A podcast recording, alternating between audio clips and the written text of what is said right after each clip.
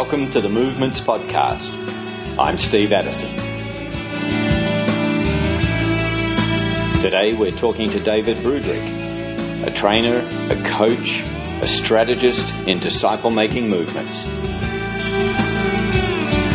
David's going to explain how we can introduce disciple making movements in existing churches. I hope you enjoy the podcast. Everything needs some kind of stability and it needs some kind of instability. It needs the pastor teacher and it needs the prophet apostle and um, the evangelist that kind of destabilizes. I think a lot of people uh, that are early adopters, that are uh, radicals out on the fringe, get very frustrated and irritated with the existing church, Mm-hmm. um, and and rightfully so, because I think a lot of the church out there is not fulfilling the Great Commission. Um, but there is a place where the broken and the hurting and those that are that are really struggling need to find a home, and so churches have a part to play. The first mistake I think we make is that when we approach churches, we expect the entire church, every single person, to suddenly step outside of their comfort zone and into the community and start making disciples, and that's a completely unrealistic expectation. Uh, the reality is that most surveys show us that anywhere from 5 to 10% of Christians are natural evangelists. Mm-hmm. It's probably even less than that. So, if you're looking at an entire church, the ones that will naturally step out of, of their existing comfort zone, their existing friendship, relational context, are probably less than 5% that'll actually do it naturally. The rest need a lot of help to do that. Okay. So, what you're after when you're approaching a church is your, your early adopters, your natural evangelists, and what you want to do is you want to move through the entire church to find and identify those people. What I normally say to most pastors is every single church has a couple of radicals that are on the fringe most probably, if something doesn't change very soon, are about to leave that church. And every pastor I've ever spoken to resonates with that. They know they've got a couple of people that have a holy discontent. I'm not talking about rebellious people, people in sin. I'm not talking. I'm talking about a holy discontent. They're frustrated with the status quo. They they they're the early prophets that want to see change. And my communication with most church leaders is, let me help you find those people, and let me help you mobilize those people to reach the people in this community that your church will never reach, that will never walk through the doors of your church. So that's the first aspect of a change strategy in church. Find the early adopters and the radicals and mobilize them. Uh, the second thing that we would do is to look at um, how do we begin to transition inside of the church. And that's not a good place to start. Um, most church members today, especially in Western churches, are extremely tired of the next new program that seems to come across, you know, in the church every six months to a year. The pastor goes on vacation, comes back, and he's got a new idea, and everybody has to follow the new idea. And so, disciple making movements, when introduced that way, you know, pushed from the front, uh, become the next program that everybody's tired of. And by the time everyone starts adopting it, um, the church leadership has found another good program and they bring that in, and out the door goes disciple making movements. So it's not a good way to introduce things to a church, uh, trying to filter it through every, the entire church simultaneously. What you really want to do is get your early adopters, your radicals, your evangelists mobilized. Uh, give them a way to reach the community. They have a heart for the community. They're the ones that understand that not everyone that they reach has to walk through the walls of the church and has to be part of that church on a Sunday. They understand that, they get that. So mobilize them into the um, areas, the regions, the people groups, the ethnic groups, the interest groups, the age groups that the church itself is never going to reach. Now, when you sit with most pastors and you ask them, draw a circle around the people that you are reaching. It can be a geographic, it can be uh, age group, it can be ethnic group, it can be language. Draw a circle. And, and they draw a circle and they say, These are the kind of people most likely to come to our church because of our culture, our style of worship, the people that are already there, etc., etc. Then, by implication, everyone outside that circle is fair game. Mm. They're not going to come to this church. But if we're called to make disciples of all nations, what are you doing about the people outside that circle? And so, what we do is we mobilize a team of radicals in the church towards the people outside of that circle. So we're not even in competition with the people that the church is trying to reach. Now, in urban areas, the outside of that circle could be geographically right mm-hmm. next to the church. So we've worked with churches, for instance, that have happy families, middle class people, and and they will never naturally reach out to the prostitutes that they walk past on their way to church walk past. Mm. But we mobilize a team, and suddenly the team is reaching people on the streets, prostitutes, drug addicts, that are, are literally on the doorstep. You know, one of the churches we work with, on the doorstep of the church, that, that the people are going to but would never ever feel comfortable walking into the doors mm. of hmm. that church. Mm. And so the team begins to reach those segments that the church cannot reach because of various reasons, because of the culture in the church, because of the style, the you know, the way they do music, and, and often because the Christians are they look very perfect in church, mm. and and sad to say, often judgmental. So the the idea is, and, in what we do, is we mobilize a team. And how how do you surface that team? Typically, we go on a hunting session, so uh, we, we need the permission of the pastor and the senior leadership. I, I don't even engage people in a church unless I have that. Once we have that permission, and that can be quite a process of relationship and building trust. Once we have that permission, we want to offer a training and, and train as many people in that church as we can. In some cases, in over a year, we've trained every single member of the church of very large churches. Okay, but you said not everybody's going to take this up, so why are you training everybody? The, the training is an exposure, mm-hmm. and it's explaining to people this is how it works, casting the vision. These are disciple making movements, and there are various, various reasons for doing it. You're looking for the radicals but the radicals also need the support of the rest of the, of the body that they belong to. So the rest of the body, they need people in that body that understand what they're doing and are championing what they're doing. The opposite of that is a group of radicals in the church that feel isolated and lonely and don't have the support of the church. And they will eventually leave the church.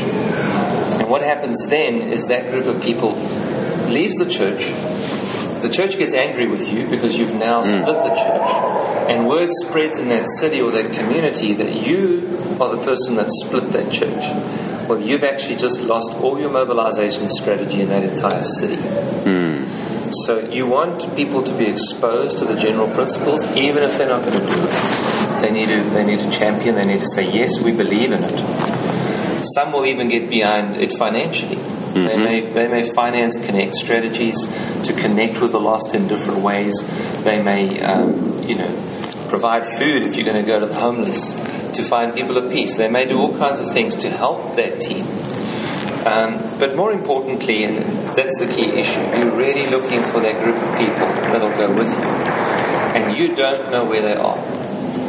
The first people that approach you may not be the right people. Okay, so you can't predict who's going to respond well to the training. You can't predict.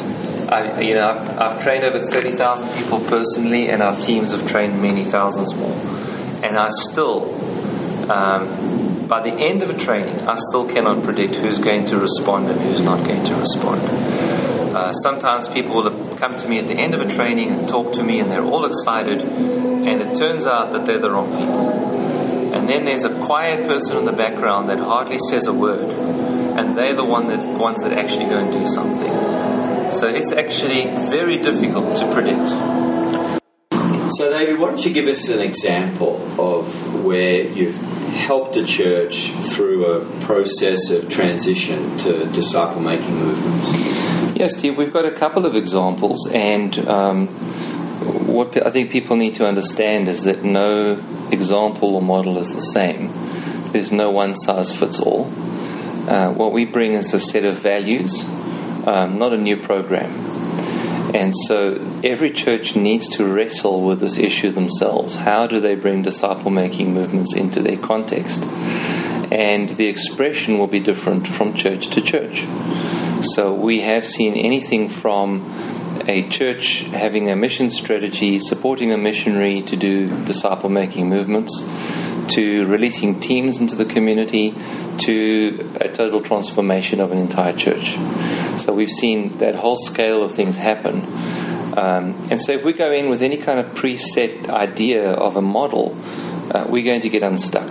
The, the idea is to approach the leader or the pastor help them work through a set of values, help them massage those values into the church, and for the church to then design a strategy uh, and an implementation track that works for them. Um, the one example would be right in the beginning, uh, when I first got into disciple making movements, I was asking the Lord, you know, what should I do? Where should I go? And I thought, well, movements are about moving, so I'm going to move and I just started buying tickets and flying around the country. Um, I didn't leave the country because I could only afford tickets in the country, but I started, you know, traveling around the country. And one of those places I arrived at was Cape Town, where the first time I went, I didn't know anybody. And so I arrived in Cape Town, and uh, the first time I arrived, opened my computer, and there was an email from someone. And so I emailed them back and said, you know, I'm not far from you. I'm coming over, and so it was someone in Cape Town. It was someone in Cape Town. Okay. Yeah, they had Even found you me. Didn't know anyone. In Cape I had an internet presence, and yeah. so they had found me online, okay. and they literally. I got the email after I'd landed in Cape Town, and so arrived at their door, and um, took my family down a second time to people we didn't know, and you know, stayed in their house and. And so slowly but surely we started to build a network and get to know people in the Cape Town area. And the first people that we connected with um, were not pastors or church leaders. They were ordinary believers who were very dissatisfied with how stagnant and how ingrown the church had become and were wanting to see something happen. And so we just began to train whoever God led along our path. Uh, the lady that was organizing those trainings for me by, I think it was about the third training, mentioned to me that she had grown up um, from very young with uh, one of the key leaders for one of the biggest churches in town. And so she said, You need to speak to him. And I was quite resistant. At that stage, I did not believe that you could do this from church and uh, very disillusioned with church. Um, I've never got to the point where I hate church or where I dislike the existing church. Um, but I was very disillusioned with the potential of the church actually making any impact besides, you know, a Christian club.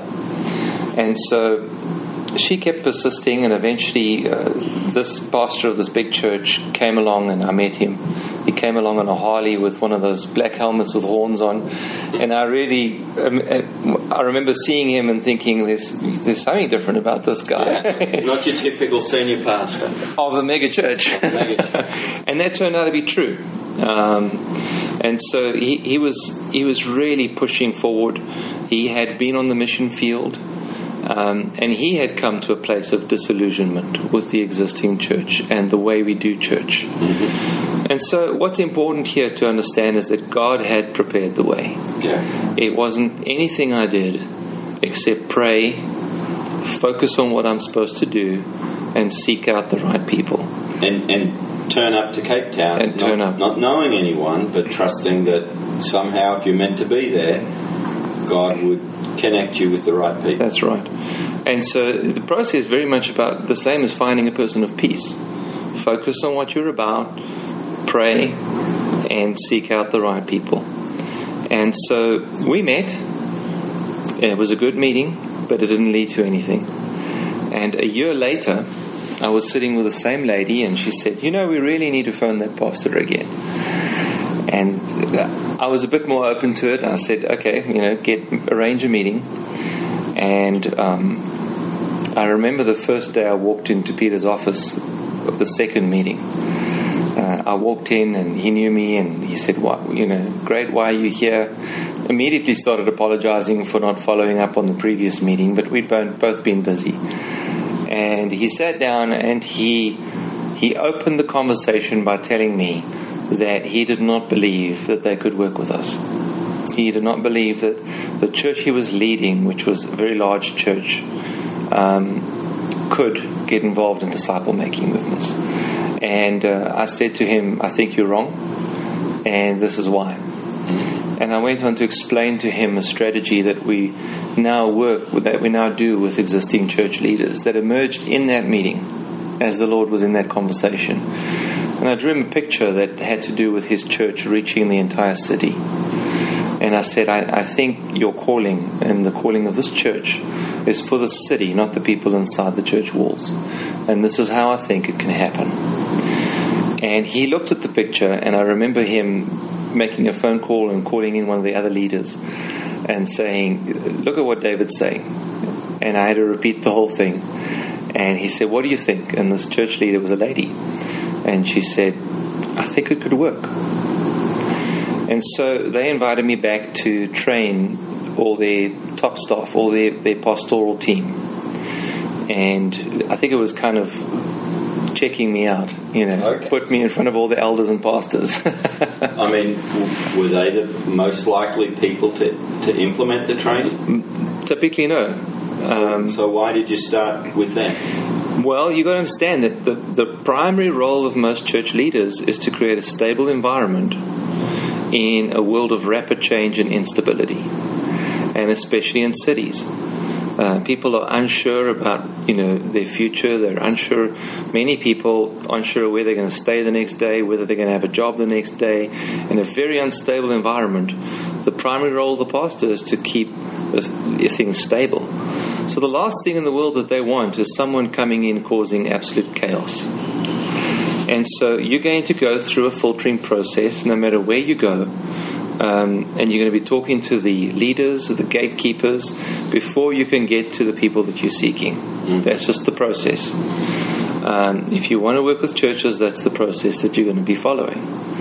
And so he had me do a training with all his senior leaders. And in the training were his parents who had started the church originally and uh, I knew this was, you know, this was critical that they buy into this. Um, but at the end of the training, it was extremely positive. Every bought in, everyone bought into it and said, "This, this is something we believe we want to do." And so they invited me back again, and uh, we did a larger training, and then we did a third training, which was a larger training, which which included the entire church. How many people did that train? Uh, probably, I can't remember the exact, but probably between two, three thousand people. Okay, so you did a training for two or three thousand, but you've already been training uh, pastoral by, the, by that time. By that time, the leadership is bought into not yeah. just disciple making movements; they've bought into me. Mm. So they, they've they've said to themselves, "This is someone we can trust with the people that we lead." and that's extremely important. They've got to accept the message and the messenger. And so you've got to be careful how you say things and what you say without compromising any of your core values. And so we did this larger training, and I remember going back to the airport uh, to fly back home again after that training. And Peter said to me at the airport, uh, What would it take for you to mentor me? And at that stage, I knew I was in for a long term commitment to see a church slowly transition towards disciple making movements. And so I made a commitment to go back very regularly over the next two years. And I went back and sat. Most of the time that I went back, I said to Peter, I don't want to preach. I don't want a, a spot from the pulpit. That's not the place that you influence churches. I want to meet with the leadership team. And so I would go back and we'd meet for a day or two with the leadership team. And then they would go away without me and they would workshop some of what we, what we discussed. And so we began to massage disciple making movements into the church. And we, we formed a complex strategy. You know, what do you say from the pulpit that can slowly move people towards disciple making movements? Um, what can you do in the home cells that'll slowly move people towards disciple making movements. Now, we've got to be clear um, talking about it from the pulpit is not a movement, and doing it in the home cells is not a movement. But what you're doing is you're massaging the values into the church. At the same time, you need that pioneer team. You need those green berets. That, are they the they're the radicals. The staff, oh, they're radical. So where did you find the radical? There were some staff and there were some non-staff. Okay. On so some you'll of those find some early adopter, edgy sort of people amongst the staff, and then others came what out of the, the training. They had a they had a youth program, kind of you know young people spend a year or two with them. There were some people out of that. Um, some of the church leaders immediately started implementing. Mm-hmm. Some of them switched from day one. That They dropped everything they were doing and they started building movements, disciple making movement style. That's what they were doing, and that's what they're still doing. Other pastors were much slower to change, other pastors were resistant. So you have to learn to walk with all of those people if you if you're building a church. If you're going into a community cold and your goal is not to keep the cohesive, cohesiveness of the body of Christ intact, you can be a lot more radical. You can say, you know, if you don't buy in, I'm just going to move on, hmm. and I'm going to go find the people that are open. When you're working with a church, you can't afford to do that because you can't afford to split the church as a result of what you're doing. So you have to learn to communicate with the different people and and pull them along. Find the giftings that they have that can support movements, even if they may not be finding people of peace. Um, your change agent is your team of radical people that you find. Those are the people that you want to work with to get the change. And what you want to do is, as fast as possible, get the stories from that team that you can bring back into the main body. So we started telling those stories from the pulpit. We took Stories media. lives changed. Lives changed, people of peace. We used the language, we massaged the language into the church. And what, whatever these teams were doing, we would bring back and um, tell those stories from the pulpit. Spread those stories through the newsletters. Um, all the, the home cells would, would pick up on those stories. And so what happened was not that an entire church started going outside the walls of the church. But what happened was that the entire church became supportive of disciple making movements, not without tension. There was a significant amount of tension, but we managed to do it without splitting the church. And what happened is the, the church developed an outreach to the Somalian community, to the um, prostitutes, to the uh, drug addicts, to the gang leaders. The, the, the city of Cape Town is full of gangsterism. And so they developed these these significant works amongst all of these different groups of people that would never darken the walls of their own church. And that church is now having a citywide impact um, as a result of DMM. Okay, and so let's fast forward a bit now. What are you still working with that church, or is it just uh, moving ahead without you? Where, where are things up to today? We had trained and sponsored trainers to come into the city and connect with uh, different ministries, different churches. I had trained a lot of people and other churches in that area. Um, and so there came a point, pretty much right in the beginning, um, when Peter and I sat down and I said to him, I'm willing to invest in your church, and I will stop investing in every other ministry or church in this area. I'm going to put all my energy here on one condition that you take what we're doing here and spread it around the city of Cape Town. okay, And so he began then to call together all the people that had been influenced by disciple making movements. And they built a citywide coalition that uh, gets together, I think it's monthly, and um, talks about the struggles and the challenges and the victories and the successes. And um, they, be, they together are identifying areas of the city that they, between different ministries, two or three different ministries, want to work together into that city. So each ministry will send a team and into that segment of the city, and all of them realize that where they're building Um, they may never see the result of that fruit back in their own churches, but they're willing to target that area and see the kingdom come in that area. Okay, so you helped once the, the church and, and its leadership came on board and they're getting some traction, you helped them become the coaches, the trainers, the inspiration to mobilize the church across the city of Cape Town. It's very important that if you're about movement, you're about everything multiplying and replicating itself. So that's true whether you multiply in disciples, disciple makers, leaders, churches, or movement catalysts. And so if you're not multiplying yourself, you're not building a movement. If you're not multiplying trainers, you're not building a movement. There are a lot of people inside of disciple making movements, even that want to multiply disciples but don't multiply themselves. You've got to multiply at every level. And so wherever I go, I'm not just looking at how can we multiply new believers, but how can I multiply myself? And that starts from day one. From the very first day, I'm asking that question and I'm pushing. All the time, I'm pushing. And people are reluctant. You know, um, and the reluctant leaders are the ones you're looking for but I'm pushing them into places of training, being catalytic, and, and eventually taking over, or actually quite rapidly taking over any role that I play in that in that area.